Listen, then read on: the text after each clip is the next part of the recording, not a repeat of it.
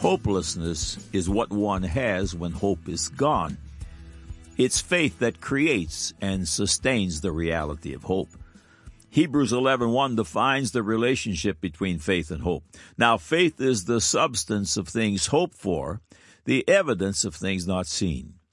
The ultimate hope for God's children is known as the blessed hope, which is eternal glorious life in Christ Jesus in a new heaven and a new earth, where a new Jerusalem, 1500 miles cubical, descends from heaven adorned in its marvelous splendor with its twelve foundations and its twelve pearly gates.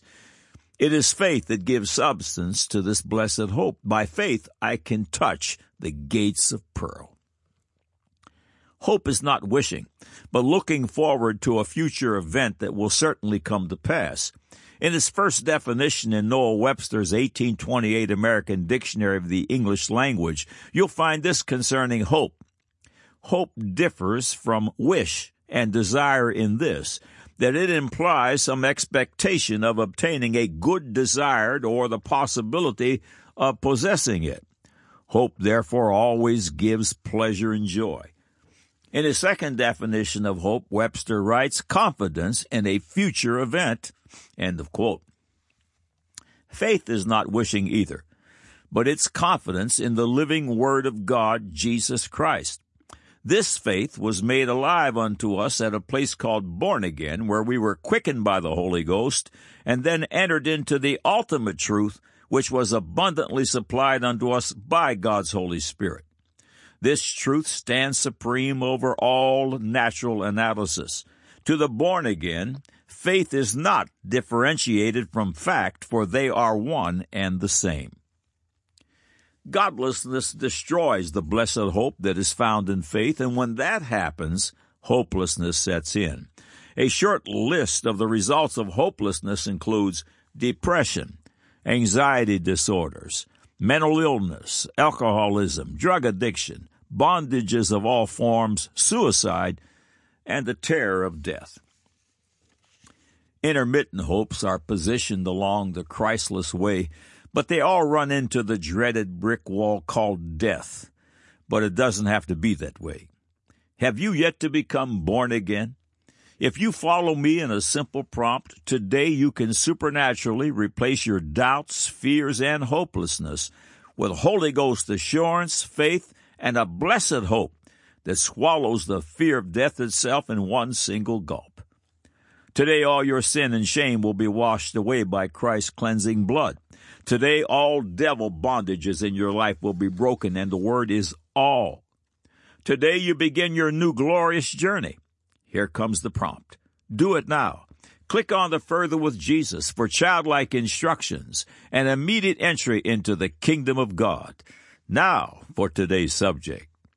God said Psalms 138, 1 and 2. I will praise thee with my whole heart. Before the gods will I sing praise unto thee. I will worship toward thy holy temple and praise thy name for thy loving kindness and for thy truth for thou hast magnified thy word above all thy name. God said, Psalms 33 verse 6, By the word of the Lord were the heavens made, and all the host of them by the breath of his mouth. God said, Daniel chapter 9 verse 18, O Lord, to us belongeth confusion of face, to our kings, to our princes, and to our fathers, because we have sinned against thee. Man said, who needs God when you have a smartphone? Get with it, Bible thumpers. Now the record. This is part two in the series of words in doomsday and just how simple the whole thing works. In the first feature, it was demonstrated that everything is made of words, God's words, and in order for Satan to reach his desired goal to be like God, he must dominate the dialogue and when necessary dominate by force. Isaiah 14:12 through 15. How art thou fallen from heaven, O Lucifer, son of the morning? How art thou cut down to the ground, which didst weaken the nations? For thou hast said in thy heart, I will ascend into heaven. I will exalt my throne above the stars of God. I will sit also upon the mount of the congregation in the sides of the north. I will ascend above the heights of the clouds. I will be like the Most High. Yet thou shalt be brought down to hell to the sides of the pit. Salvation is words and damnation is of the same. We choose. Your biology is made of words. Every cell in your body operates and communicates via words. Every word ever spoken is either pro Christ or anti Christ. If it is true, then it is pro Christ. If it is false, it is anti Christ. 2 plus 4 equals 4 is a pro Christ statement, whereas 2 plus 2 equals 19 is an anti Christ statement.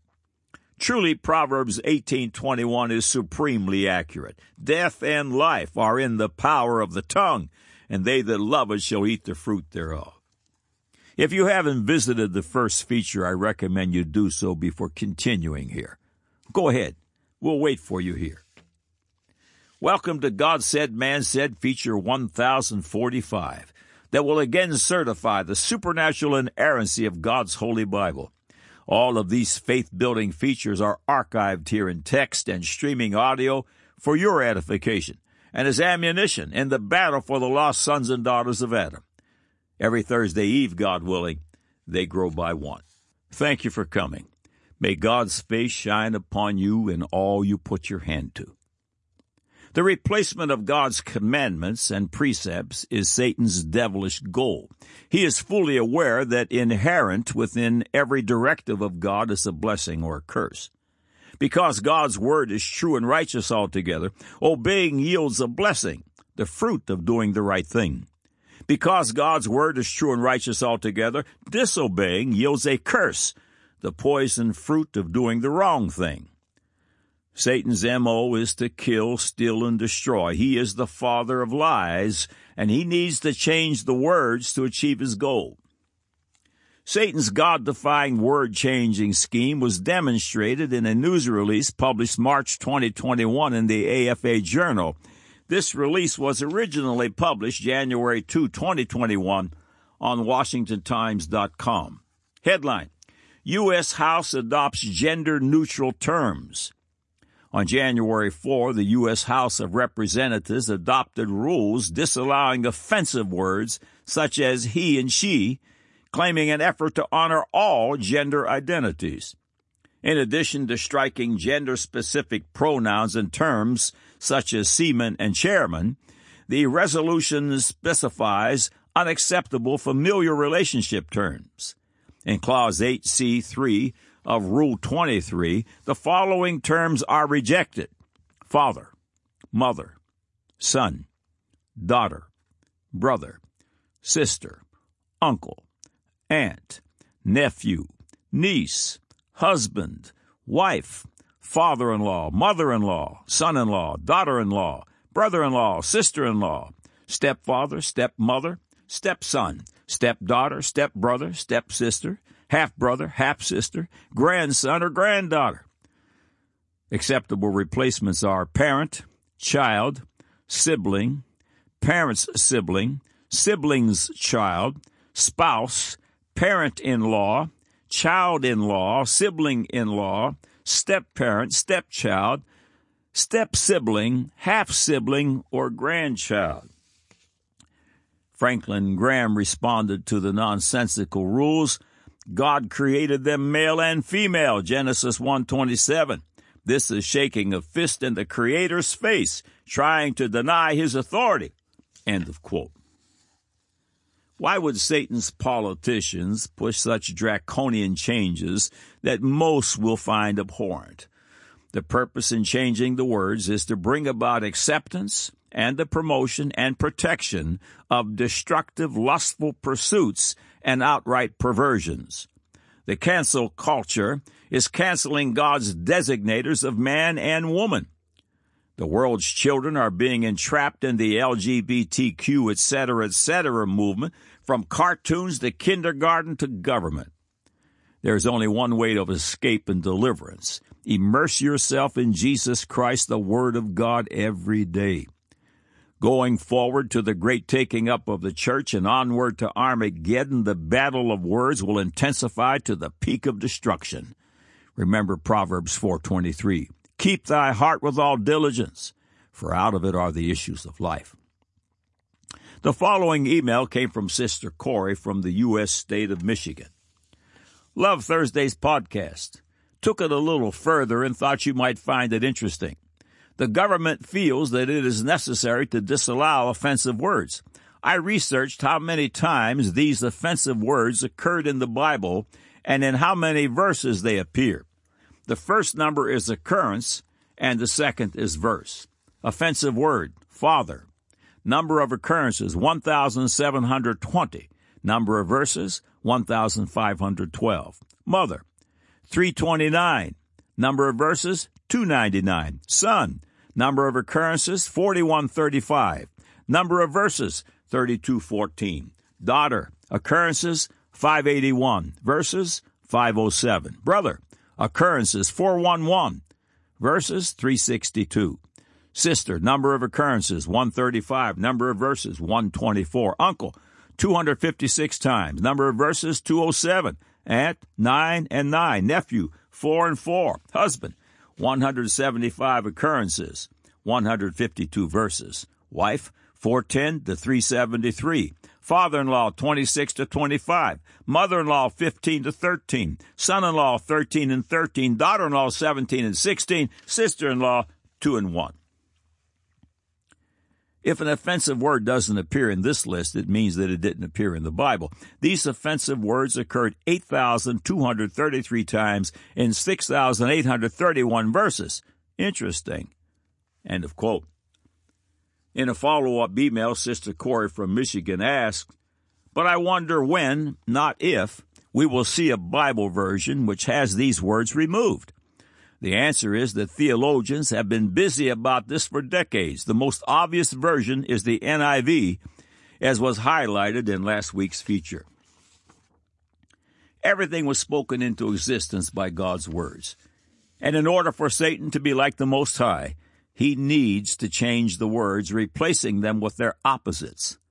Unfortunately, as it is, his words are dead and deadly. He is the little God of this world, 2 Corinthians 4 4, and it is clearly evident. The born again are called pilgrims who are looking for a city whose builder and maker is God. We don't belong here, and it becomes more evident by the day.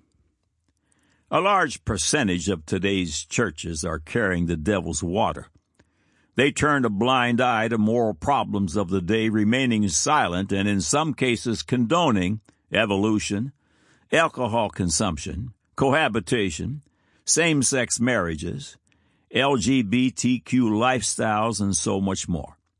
Two popular doctrines in today's pulpits are the doctrines of unconditional love and the doctrine that states the God of the Bible is a God of tolerance. Neither of these doctrines are even close to true. God's love, demonstrated in grace and mercy, is fully conditional. One must first repent, believing upon the saving blood of Jesus Christ, confess him with the mouth, and follow him. When Christ forgave the woman taken in adultery, he said, Go and sin no more. John 8, verse 11. 1 John chapter 2, verse 4, He that saith, I know him, and keepeth not his commandments, is a liar, and the truth is not in him. It's true that we are not saved by works, but without works, we're not saved. Salvation is conditional. In regards to tolerance, God has none. He will forgive the repentant, but not tolerate their sin. God is truth, and the nature of truth is zero tolerance. The devil's attack is against the Word of God and only the Word of God. Satan is rewriting history, denying the truth, and destroying the souls of billions. His desire is to expunge the record of the God of the Bible and his only begotten Son, Jesus Christ the righteous. A few examples of Satan's revisions will suffice. Number one, a major effort is afoot to change the dating of events. BC, as in before Christ, dates any event that occurred before the birth of Christ. However, BC is now uh, being replaced with BCE, which stands for before the common era. AD, which stands for the Latin phrase Anno Domini, meaning the year of our Lord, marks events that occurred after the birth of Christ.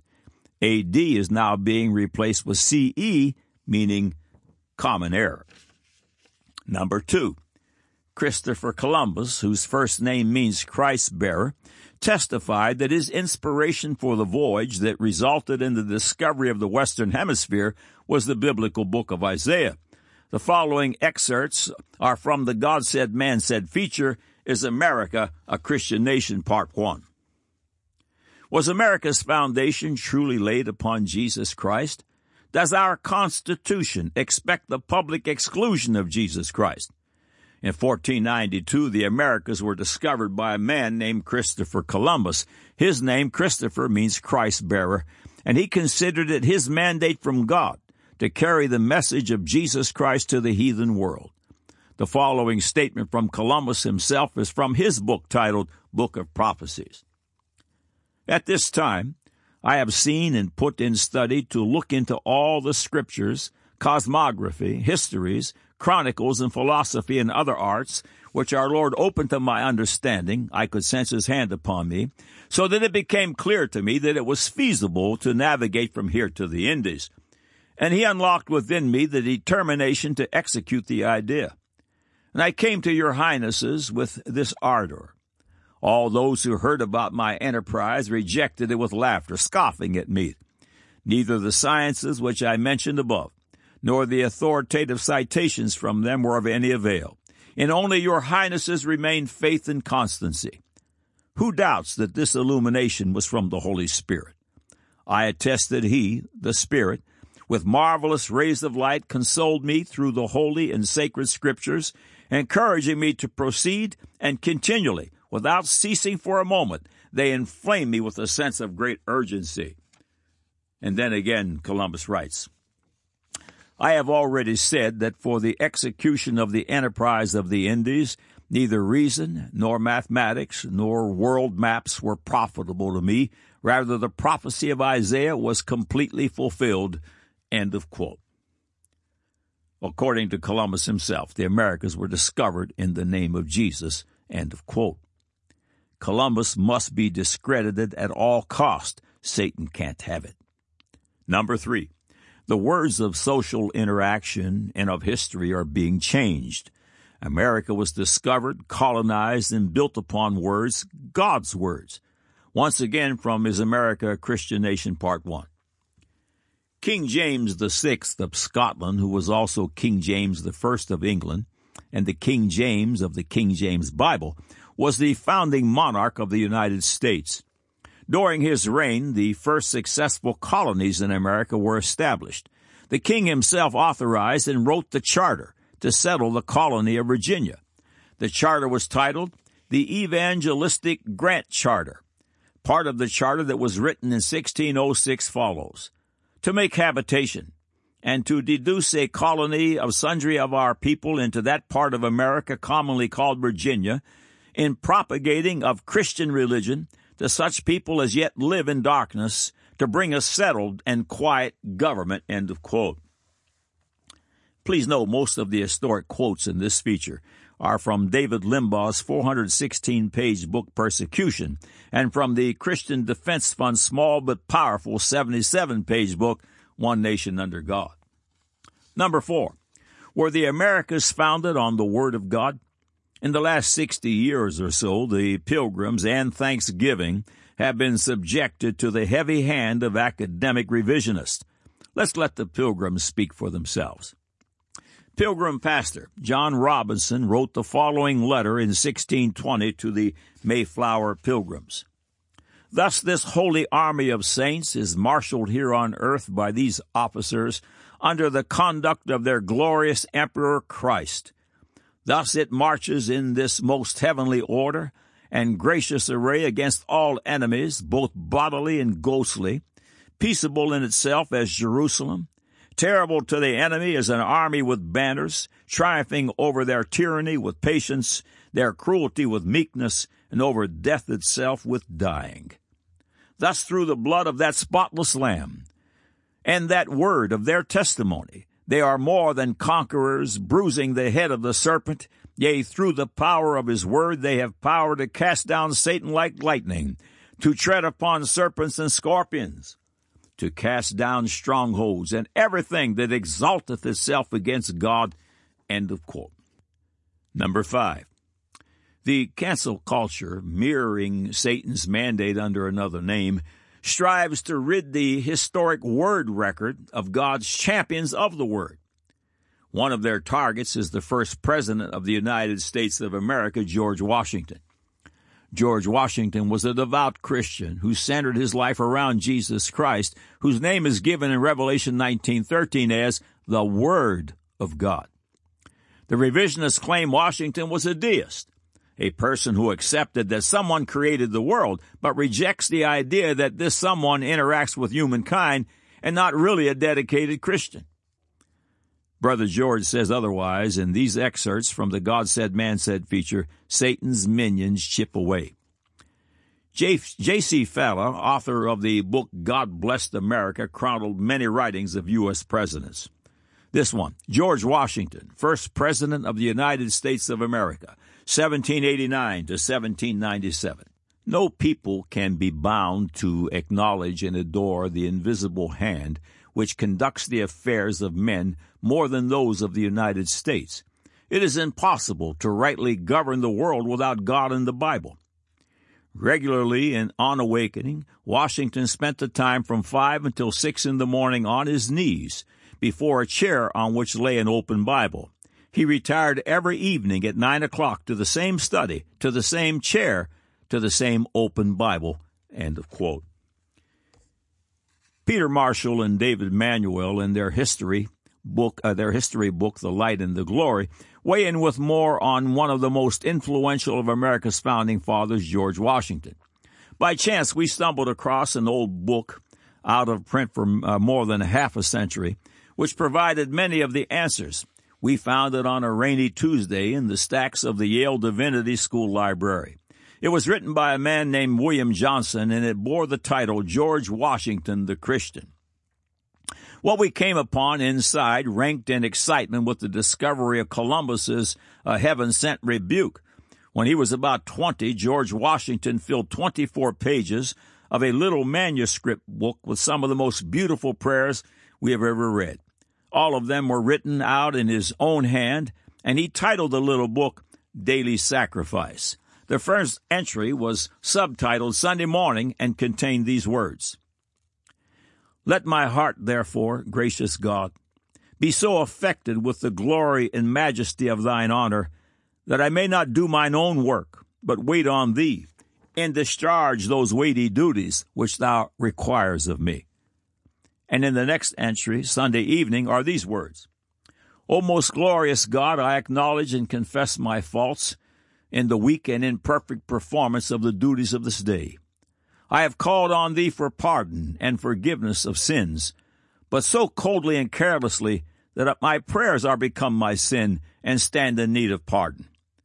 I have heard thy holy word, but with such deadness of spirit that I have been an unprofitable and forgetful hearer. But, O God, who art rich in mercy and plenteous in redemption, mark not, I beseech thee, what I have done amiss, Remember that I am but dust, and remit my transgressions, negligences, and ignorances, and cover them all with the absolute obedience of thy dear Son, that those sacrifices of sin, praise, and thanksgiving which I have offered may be accepted by thee in and for the sacrifice of Jesus Christ offered upon the cross for me. In Monday morning's entry, young Washington had written, Direct my thoughts, words, and work. Wash away my sins in the immaculate blood of the Lamb, and purge my heart by the Holy Spirit. Daily frame me more and more into the likeness of thy Son, Jesus Christ. Monday evening, thou gavest thy Son to die for me, and hast given me assurance of salvation upon my repentance, sincerely endeavoring to confirm my life to his holy precepts and examples. The man who wrote these words was no deist, but a devout Christian. End of quotes. The devil's word purging process, remember everything is made of words, has been making a constant attack against God's true word since Eden. In these last days leading up to Armageddon and the earth's doomsday, The relentless rewriting efforts of Satan's diabolical drive will reach a fevered pitch. The time of doomsday is before us. Number six. In the United States, as in much of the world, Jesus Christ has been driven out of the public education system. Number seven. Under the United States Progressive Party, Jesus Christ is being driven out of government and public discourse. Number eight. The U.S. Constitution's guarantee of freedom of speech is under assault. Censorship is in full form. Number nine. Soon, the Bible will be known as hate speech in America. When the truth of God's word is replaced with Satan's words, confusion of faces the result. Our people will wander around in the wilderness asking such idiotic questions as, Where did I come from? Why am I here? Where am I going? Am I a boy or a girl or something else? What sport can I participate in? What bathroom should I use? We are already here. Expect worse. We have come to the great divide. Soon God will separate the sheep from the goats. The world is choosing sides. We are confronted with irreconcilable differences that only Jesus Christ can solve, but he is being expunged from the world's lexicon. Everything is a matter of words because everything is a product of God's words, and that's how the whole thing works. It is so childlike simple. Satan is deep in the words. God said, Psalms 138 and 1 and 2, I will praise thee with my whole heart. Before the gods will I sing praise unto thee. I will worship toward thy holy temple and praise thy name for thy loving kindness and for thy truth, for thou hast magnified thy word above all thy name. God said, Psalms 33, 6, By the word of the Lord were the heavens made, and all the hosts of them by the breath of his mouth. God said, Daniel chapter 9, 18, O Lord, to us belongeth confusion of face, to our kings, to our princes, and to our fathers, because we have sinned against thee. Man said, Who needs God when you have a smartphone? Get with it, Bible thumpers. Now you have the record.